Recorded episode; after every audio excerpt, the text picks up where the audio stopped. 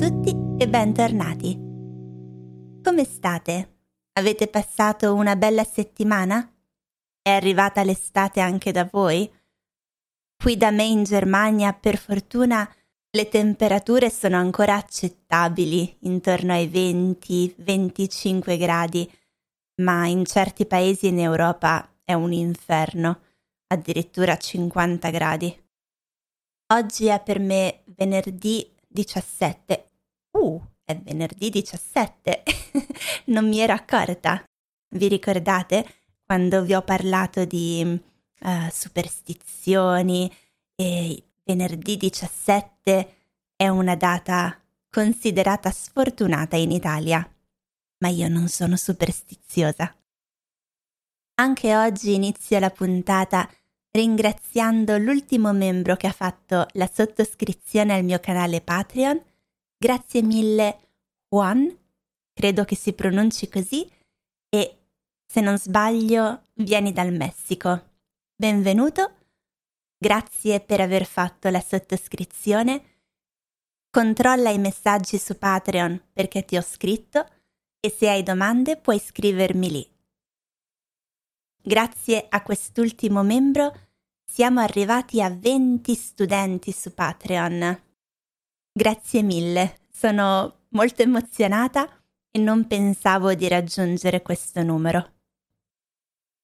Oggi inizio con un follow up dalla scorsa puntata perché ho ricevuto delle domande riguardo all'argomento di cui vi ho parlato, ovvero le abitudini e le cose da fare e da non fare quando siamo invitati a casa di qualcuno in Italia o in generale i comportamenti da avere durante un pasto, un pranzo, una cena.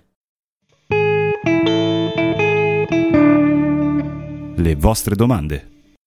Valerie mi ha chiesto, anche le angurie si mangiano con la forchetta? Credo di no, credo che dipenda dal tipo di frutta, no? Mi ha fatto questa domanda perché nella scorsa puntata vi ho detto che è abitudine di moltissime famiglie italiane mettere in tavola della frutta a fine pasto, cioè dopo che abbiamo finito di mangiare il pranzo soprattutto, non la cena. Dopo il pranzo mettiamo in tavola un cesto con della frutta che di solito contiene mele, pere, mandarini, arance, pompelmi, forse dell'uva.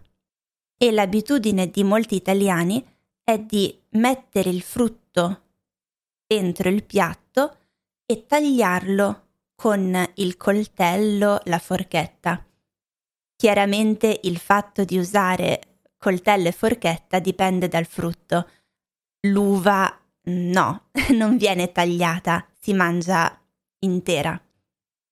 Ma quello che intendevo dire soprattutto è proprio questa abitudine di mangiare sempre frutta dopo pranzo e di mangiarla a tavola. Valerie in particolare mi chiede come si fa con l'anguria. L'anguria è quel frutto molto grande rosso all'interno, verde all'esterno. E il fatto è che l'anguria non è un frutto tipico, non è un frutto che si mangia durante tutto l'anno. Quindi, quando in Italia si mangia l'anguria, non si mangia necessariamente dopo pranzo, ma in qualunque momento della giornata. Può essere per esempio uno spuntino nel pomeriggio rispetto a mangiare semplicemente un arancio o una mela dopo pranzo, l'anguria è qualcosa che viene condiviso da tutta la famiglia. Non so se sia solo una mia impressione, però mi ricorda un po' come il mangiare il panettone e il pandoro a Natale. Quando apri un panettone non prendi una fetta solo per te. Tutta la famiglia si siede a tavola si tagliano delle fette e si mangia insieme. E secondo me la stessa cosa succede con l'anguria e con l'ananas, per esempio. non vi so dire se tutti gli italiani mangino l'anguria nello stesso modo, però il modo a cui sono abituata io e che ho visto fare più spesso è di tagliare delle fette e poi o di mangiarle eh, tenendo la fetta in mano oppure tagliare eh, dei piccoli pezzettini con un coltello. Poi c'è anche un altro modo molto tipico di mangiare la frutta che però non è per tutti i giorni ma è un po' più per le occasioni speciali, per la domenica o quando si invitano persone a casa ed è preparare la macedonia, che sarebbe un'insalata di frutta. In italiano però si chiama macedonia. Nella macedonia di solito si mettono frutti tagliati a cubetti piccoli e possono essere mele, pere, uva, fragole, kiwi, mirtilli, arance e poi il succo di un limone spremuto, un paio di cucchiai di zucchero e poi questa ciotola che contiene la macedonia viene messa in frigo per un paio d'ore. Seconda domanda di Valerie. Mi chiede, so che non mangi la carne. Se ti viene portato qualcosa di carne, come rifiuti con Galateo il cibo che non è adatto? Cioè come rifiuti secondo il Galateo il cibo che non mangeresti, che non vuoi mangiare? Allora questo si può applicare a qualunque tipo di cibo voi non mangiate perché eh, non potete o non volete. Ma vediamo in particolare quello del caso dei vegetariani. Io non sono vegetariana adesso, ma lo sono stata per tantissimi anni, quindi ho abbastanza esperienza. E quando veniamo invitati a casa di qualcuno a mangiare, avvertiamo i padroni di casa, diciamo in anticipo che non mangiamo carne. Questa è la cosa migliore da fare. Ma devo anche dire che in Italia è molto raro che un pasto sia completamente a base di carne, perché di solito abbiamo il primo, il secondo e le alternative vegetariane sono tantissime. Una delle poche situazioni che mi vengono in mente in cui effettivamente i padroni di casa sarebbero un po' a disagio è se per caso hanno preparato delle lasagne con il ragù di carne, perché in quel caso sono tante ore di lavoro e l'ospite non mangerebbe le lasagne. Mm, a me personalmente è capitato di fermarmi a mangiare in modo inaspettato, cioè non programmato, a casa di qualcuno. E magari queste persone non sapevano che ero vegetariana, ma non è mai stato un problema perché ci sono così tante alternative che semplicemente mi limitavo a non mangiare la carne. È lo stesso motivo per cui non ho mai avuto problemi ad andare in un ristorante in Italia. E per esempio in Germania, dove abito, controllo sempre il menù prima di andare fuori a mangiare e vedo se ci saranno delle alternative. Questo in Italia non è necessario, perché anche nei ristoranti più tradizionali, che quindi non hanno alternative specifiche per i vegetariani e per i vegani, trovi sempre piatti che non contengano carne. Quindi ecco, anche per voi che mi ascoltate e magari non mangiate carne, non vi preoccupate, in Italia non avrete nessun problema. Terza domanda di Valerie. Fare la scarpetta, secondo il Galateo, è una cosa da fare a tavola o no? Prima di tutto vi spiego che cosa significa fare la scarpetta. È molto semplice. Significa raccogliere il sugo rimasto nel piatto usando un pezzo di pane. Per esempio, avete appena finito un bel piatto di pasta al pomodoro, non c'è più pasta nel piatto, ma è rimasto ancora molto sugo, potete prendere un pezzo di pane e tirare su il sugo con questo pane. In questo modo fate la scarpetta. Se vogliamo rispettare le regole del Galateo, cioè delle buone maniere a tavola, no, non possiamo fare la scarpetta, soprattutto in occasioni formali. Ma in famiglia, con i propri parenti più stretti, non è un problema. Si può fare tranquillamente e anzi, molte persone lo fanno.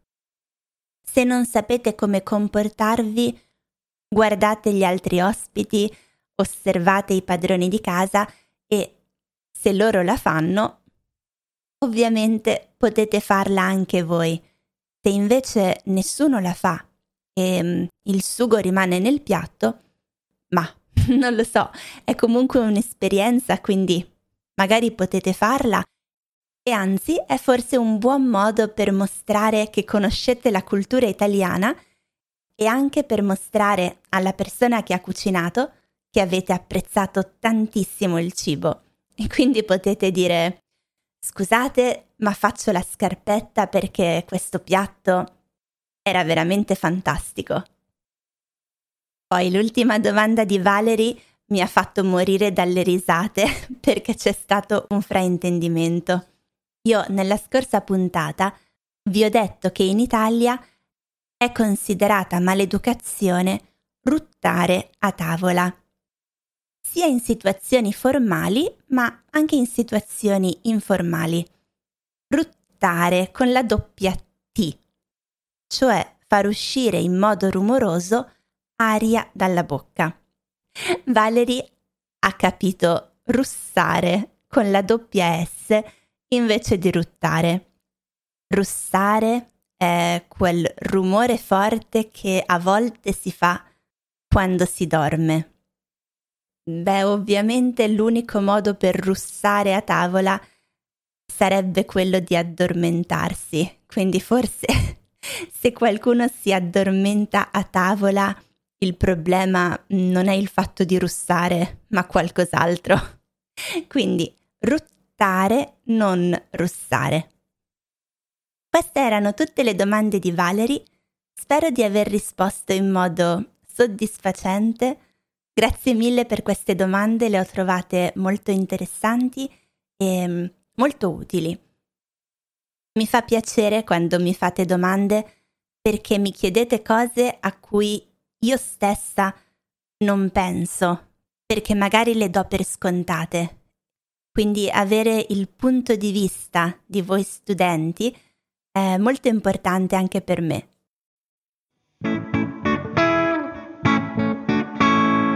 L'argomento della puntata. Oggi continuiamo con l'argomento della volta scorsa, cioè abitudini, atteggiamenti tipici degli italiani in Italia, cose da fare e da non fare, regole non scritte. Continuiamo con il tema cibo e vediamo alcune regole che sono più o meno importanti per gli italiani. Come sapete, noi italiani siamo molto fissati con il cibo. Gli italiani in generale sono molto convinti che il cibo italiano sia il migliore al mondo. C'è una specie di frase molto famosa in Italia che prende un po' in giro gli stranieri, perché diciamo che non è che gli italiani siano più bravi a cucinare rispetto a persone di altri paesi, ma che siano più bravi a mangiare. Nel senso che sanno riconoscere quali piatti siano migliori o um, quali accostamenti di cibo siano migliori. Però, a tal proposito, mi viene in mente una frase che mi era piaciuta tanto e che avevo sentito in un documentario detta da un signore che si chiama Carlo Petrini, che sarebbe il fondatore del movimento Slow Food, che non vi sto a spiegare che cos'è, cercate se vi interessa. E Carlo Petrini, quando gli hanno chiesto se il cibo italiano fosse il migliore al mondo, lui ha risposto che sicuramente gli italiani credono di sì. Ma questo non significa che il cibo italiano sia il migliore, perché se vai in Danimarca troverai una salsa particolare fatta eh, secondo una ricetta tradizionale danese che potrebbe essere la salsa migliore al mondo. Quello che secondo lui è vero è che gli italiani sono uno dei popoli che dà una più alta priorità al cibo, perché per noi è anche e soprattutto un modo per stare insieme, per passare il tempo insieme. E effettivamente parliamo tanto di cibo. Una caratteristica particolare degli italiani è che mentre siamo a tavola mangiando, parliamo di cibo. Non di quello che stiamo mangiando, ma di altro cibo. è un argomento di conversazione molto comune. Vi dico alcune di queste regole, però mi raccomando, non pensate che siano regole assolute che dovete rispettare al 100% perché siete liberi, potete fare quello che volete e se qualche italiano fa finta di offendersi, rideteci sopra. non è un grande problema. Dunque, una regola è quella di non mettere il parmigiano su piatti di pasta a base di pesce. Effettivamente noi italiani non lo facciamo e se vi trovate in un ristorante e mangiate un piatto di pasta con del pesce e chiedete al cameriere di portarvi il parmigiano, effettivamente potrebbe dirvi di no se si tratta di un buon ristorante perché ha paura che rovinerete il piatto. Un'altra regola che mi sembra ovvia, però vi devo dire che in Germania questa cosa la vedo fare molto spesso, non mettere il ketchup sulla pasta. Nessun italiano lo farebbe, e, ma penso anche la maggior parte degli stranieri. Il ketchup in Italia non viene molto usato, tipicamente è solo per le patatine fritte, quelle del McDonald's per intenderci. In generale non beviamo bevande come Coca-Cola, Fanta, Sprite a tavola a pranzo insieme a, non so, un piatto di pasta. La Coca-Cola si beve o come bevanda al di fuori dei pasti oppure quando si mangia la pizza non so perché. Di solito con la pizza si beve o la birra o la Coca-Cola. A proposito di pizza, in Italia, quando si ordina la pizza al ristorante, è sempre una pizza per ogni persona. In America, per esempio, non sarebbe possibile, neanche in Norvegia sarebbe possibile, perché una pizza spesso ha 3000 calorie in Italia considerate che una pizza normale, per esempio margherita, ha circa 800 calorie, quindi non è una cifra assurda, esagerata. E quindi ogni persona ha il suo piatto con la sua pizza. Una cosa che ho letto su internet, ma non vi posso confermare di persona se sia vera oppure no, è che se vi trovate a Firenze e ordinate la tipica bistecca fiorentina, non dovete ordinarla ben cotta, ma sempre al sangue o a cottura media. La prossima cosa che vi dico non è una regola, ma mm, si tratta più che altro di un consiglio, soprattutto se siete americani, perché se pensate di venire in Italia e trovare la versione originale di certi piatti a cui siete abituati in America non li troverete in Italia. Per esempio, la pasta Alfredo non esiste in Italia, mm, gli spaghetti con uh, meatballs, con uh, um, polpette di carne, anche quello non è un piatto tipico in Italia. tranne che in certi posti al sud, ma anche in quel caso mi sembra che comunque non sia insieme alla pasta, ma a parte. Non ne sono sicura però. Ma in generale in Italia nessuno mangia gli spaghetti con le polpette di carne. Un altro cibo tipico in America considerato italiano è il garlic bread, il pane all'aglio. Non esiste in Italia. Tenete presente che il cibo in Italia è probabilmente molto molto diverso da quello a cui siete abituati all'estero. I piatti che pensate siano tipici in realtà in Italia non esistono e i piatti tipici italiani sono molti molti di più di quello che potete pensare. Ogni città che visitate avrà il suo piatto tipico e il consiglio che vi do è di provarli. Per quanto riguarda i ristoranti, sempre rimanendo in tema, evitate le trappole per turisti. Come fare per evitarle? Non andate nei ristoranti che si trovano nelle piazze più famose. Evitate ristoranti che espongono all'esterno il menù, soprattutto se ha delle foto dei piatti. Quella è una classica trappola per turisti.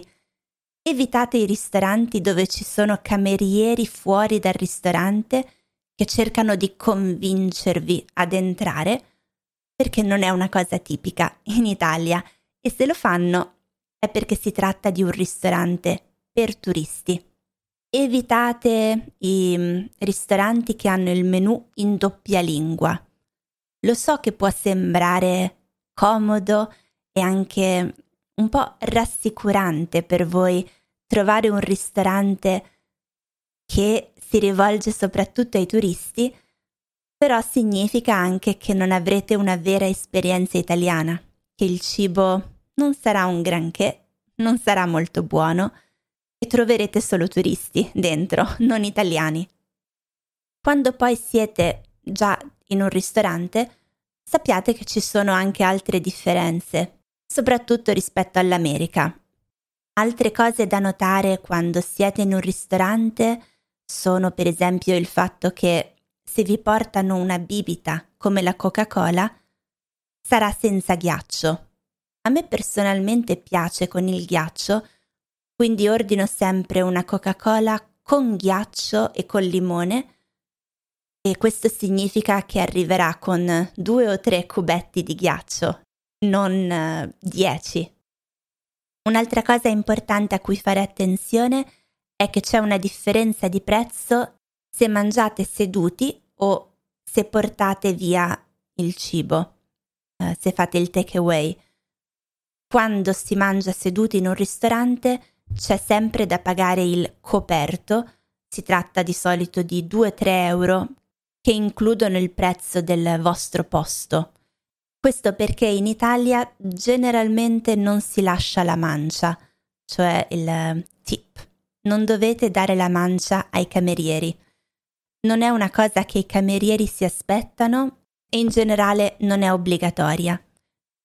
Sempre a proposito di camerieri, non vi aspettate lo stesso servizio che potreste ricevere in America. Io parlo di America, cioè Stati Uniti d'America, perché è il paese con cui ho esperienza diretta, ma forse è così anche in altri paesi, al di fuori dell'Europa. Però, in generale in Europa, e quindi anche in Italia, i camerieri vi lasciano da soli non vi aspettate che il cameriere venga da voi, eh, vi chieda come state o eh, si presenti. No, in Italia il servizio preferito è quello anonimo. Il cameriere arriva solo a prendere i vostri ordini e tutto al più, al massimo, vi chiederà alla fine del pasto se vi è piaciuto, se andava tutto bene, se volete ordinare il dolce, però poi il resto del, della cena, del pranzo, vi lascerà da soli. Questa non è maleducazione, è considerata buona educazione in Italia perché il cameriere non vuole disturbare i clienti. E quando finite di mangiare, non arriva subito a chiedervi di pagare, perché in Italia potete rimanere seduti tutto il tempo che volete. Certo, magari se sono già le 11 di sera, mezzanotte, il ristorante deve chiudere e voi ancora siete lì a chiacchierare, forse potrebbe arrivare il cameriere a dire qualcosa, ma in generale, nelle situazioni normali, no. Voi potete rimanere lì seduti tranquilli tutto il tempo che volete, anche dopo che avete finito di mangiare. E quando siete pronti per andare via, attirate l'attenzione del cameriere, per esempio potete alzare una mano, alzare un dito, dire scusi cameriere e chiedete il conto. In certi ristoranti, invece di chiedere il conto al tavolo, vi alzate voi e andate direttamente a pagare alla cassa. Altre cose da considerare, vediamo. Mm, non esistono i refills, al punto che non mi viene neanche in mente una traduzione in italiano di questa parola. Se ci riferiamo a un refill di una bevanda, non esiste proprio questo concetto. In alcuni paesi è gratis, in Italia no. Semplicemente se volete una seconda bevanda, dovete ordinare di nuovo e avrà lo stesso prezzo della prima. E infine, non è normale in Italia chiedere una doggy bag. Non esiste questo concetto, gli avanzi non si portano a casa. Oggi può essere che troviate qualche ristorante che lo faccia, ma non mi è mai capitato. Questo perché di solito le porzioni sono abbastanza piccole e raramente capita di avanzare molto cibo.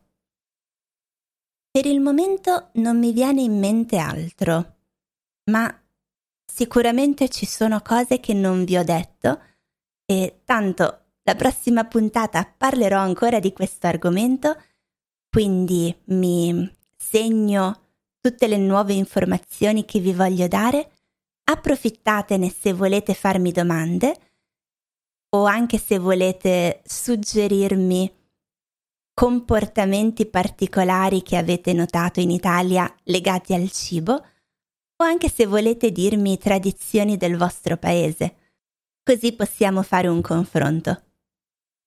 E poi vi parlerò anche di altri comportamenti, non solo legati al cibo non vi preoccupate.